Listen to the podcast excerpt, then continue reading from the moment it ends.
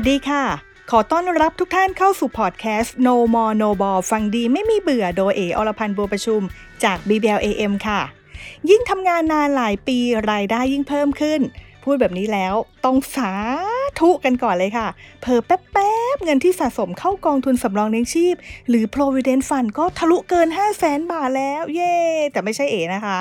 แต่ว่าหลายๆ คนที่เป็นแบบนี้ค่ะอีกจะมาแนะนำว่า แล้วเราจะทำยังไงกันดีสำหรับการยื่นลดหย่อนภาษีเอแนะนำแบบนี้ค่ะ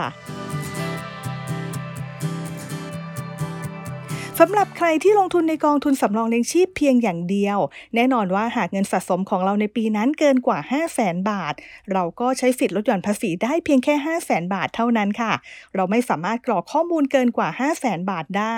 ส่วนใครที่ก่อนหน้านี้มีการสะสมเข้ากองทุนรวมเพื่อการเลี้ยงชีพหรือ RMF ด้วยแล้ว ก็คงจะเอ๊ะ เอายังไงดีนะสิทธิประโยชน์ทางภาษีแค่กองทุนสำรองเลี้ยงชีพเพียงอย่างเดียว ก็เต็มสิทธิ์ไปแล้ว แบบนี้เราหยุดการลงทุนในกองทุนรวม IMF ดีไหม ถ้าใครคิดแบบนี้อยู่แล้วก็คิดได้ค่ะ แต่อย่าเพิ่งหยุดการลงทุนสำหรับใครที่เคยลงทุนในกองทุนรวม IMF เพื่อลดหย่อนภาษีมาก่อนหน้านี้แล้ว แต่ปัจจุบันเพียงแค่กองทุนสำรองเลี้ยงชีพที่เราสะสมกับบริษัทก็เต็มสิทธิ์ไปแล้ว ยังไงก็ยังคงต้องลงทุนในกองทุนรวม IMF กันต่อค่ะ ต้องบอกว่าถ้าอายุยังไม่ถึง 55 ปี มีการลงทุนยังไม่ครบ 5 ปี และนับการลงทุนตั้งแต่ครั้งแรก จบจนถึงปัจจุบันยังไม่ถึง 5 ปีค่ะ ก็คือไม่ว่ายังไงเนี่ยต้องครบทั้ง 3 ข้อ หากขาดข้อใดข้อหนึ่ง แนะนำให้ลงทุนในกองทุนรวม RMF ต่อ อาจจะลงทุนเพียงแค่ 500 บาท 1,000 บาท หรือ 5,000 บาททั้งปีก็ได้นะคะ แล้วเวลายื่นแบบภาษีก็ต้องกรอกในช่องลงทุนในกองทุนรวมเพื่อการเลี้ยงชีพหรือ IMF ด้วย เพื่อให้ทางกรมสรรพากรรู้ว่าเรามีการลงทุนและก็ใช้สิทธิ์ลดหย่อนภาษีกันค่ะ ยกตัวอย่างเช่นในปี 2565 เรามีการสะสมเข้ากองทุนสำรองเลี้ยงชีพทั้งปีจำนวน 6 0 0 0 0 0บาท ไม่ว่าจะยังไงก็ต้องมีการลงทุนในกองทุนรวม IMF ด้วย เช่นลงทุนเอาไว้ 5,000 บาท เมื่อถึงเวลายื่นภาษีก็กรอกในส่วนของการลงทุน ในกองทุนรวมเพื่อการเลี้ยงชีพหรือ IMF จำนวน 5,000 บาทลงไปด้วย ส่วนที่เหลือก็ค่อยกรอกสะสมในกองทุนสำรองเลี้ยงชีพอีก 495,000 บาท เพื่อใช้สิทธิ์ลดหย่อนภาษี IMF ต่อเนื่องต่อไปและไม่หยุดการลงทุนติดต่อกัน 2 ปีค่ะ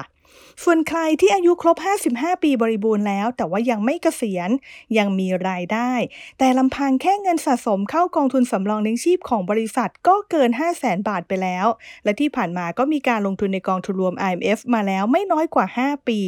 ถ้าเป็นแบบนี้ก็สามารถหยุดการลงทุนในกองทุนรวม RMF ได้แล้วค่ะ เพราะสิทธิประโยชน์ทางภาษีเต็มที่แล้ว แต่ถ้าเอ๊ะ แล้วเราขายคืนได้ไหมนะสำหรับกรณีนี้ เอแนะนำว่า หากมีเงินได้อยู่ไม่จำเป็นต้องรีบใช้เงิน ก็อย่าเพิ่งขายคืนไปเลยค่ะ แต่ถ้าจะขายคืนก็สามารถทยอยขายคืนได้ หรือจะขายคืนทั้งหมดในครั้งเดียวเลยก็ได้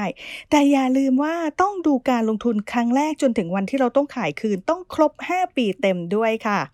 ส่วนถ้าอยากลงทุนเพิ่มเติมเอแนะนำให้ลงทุนในกองทุนเปิดทั่วไป ที่เราจะได้ไม่ต้องมาห่วง ไม่ต้องมากังวลเรื่องภาษีก็จะดีกว่านะคะ สุดท้ายต้องย้ำค่ะหากบริษัทใครมีกองทุนสำรองเลี้ยงชีพ และเราสามารถเลือกสะสมได้ เอแนะนำให้เราสะสมเข้ากองทุนสำรองเลี้ยงชีพกันค่ะ เพราะไม่ว่ายังไงเงินที่สะสมเข้ากองทุนสำรองเลี้ยงชีพ สุดท้ายก็คือเงินเก็บที่เราอดออมสำหรับเป้าหมายเกษียณ ไม่ได้หายไปไหน ยิ่งสะสมมาก ก็ยิ่งมีเงินใช้ในอนาคตมากขึ้นนั่นเองค่ะแล้วพบกันใหม่ครั้งหน้ากับ No More No Ball ฟังดีไม่มีเบื่อโดยเออรพันธ์บัวประชุมสำหรับวันนี้ สวัสดีค่ะ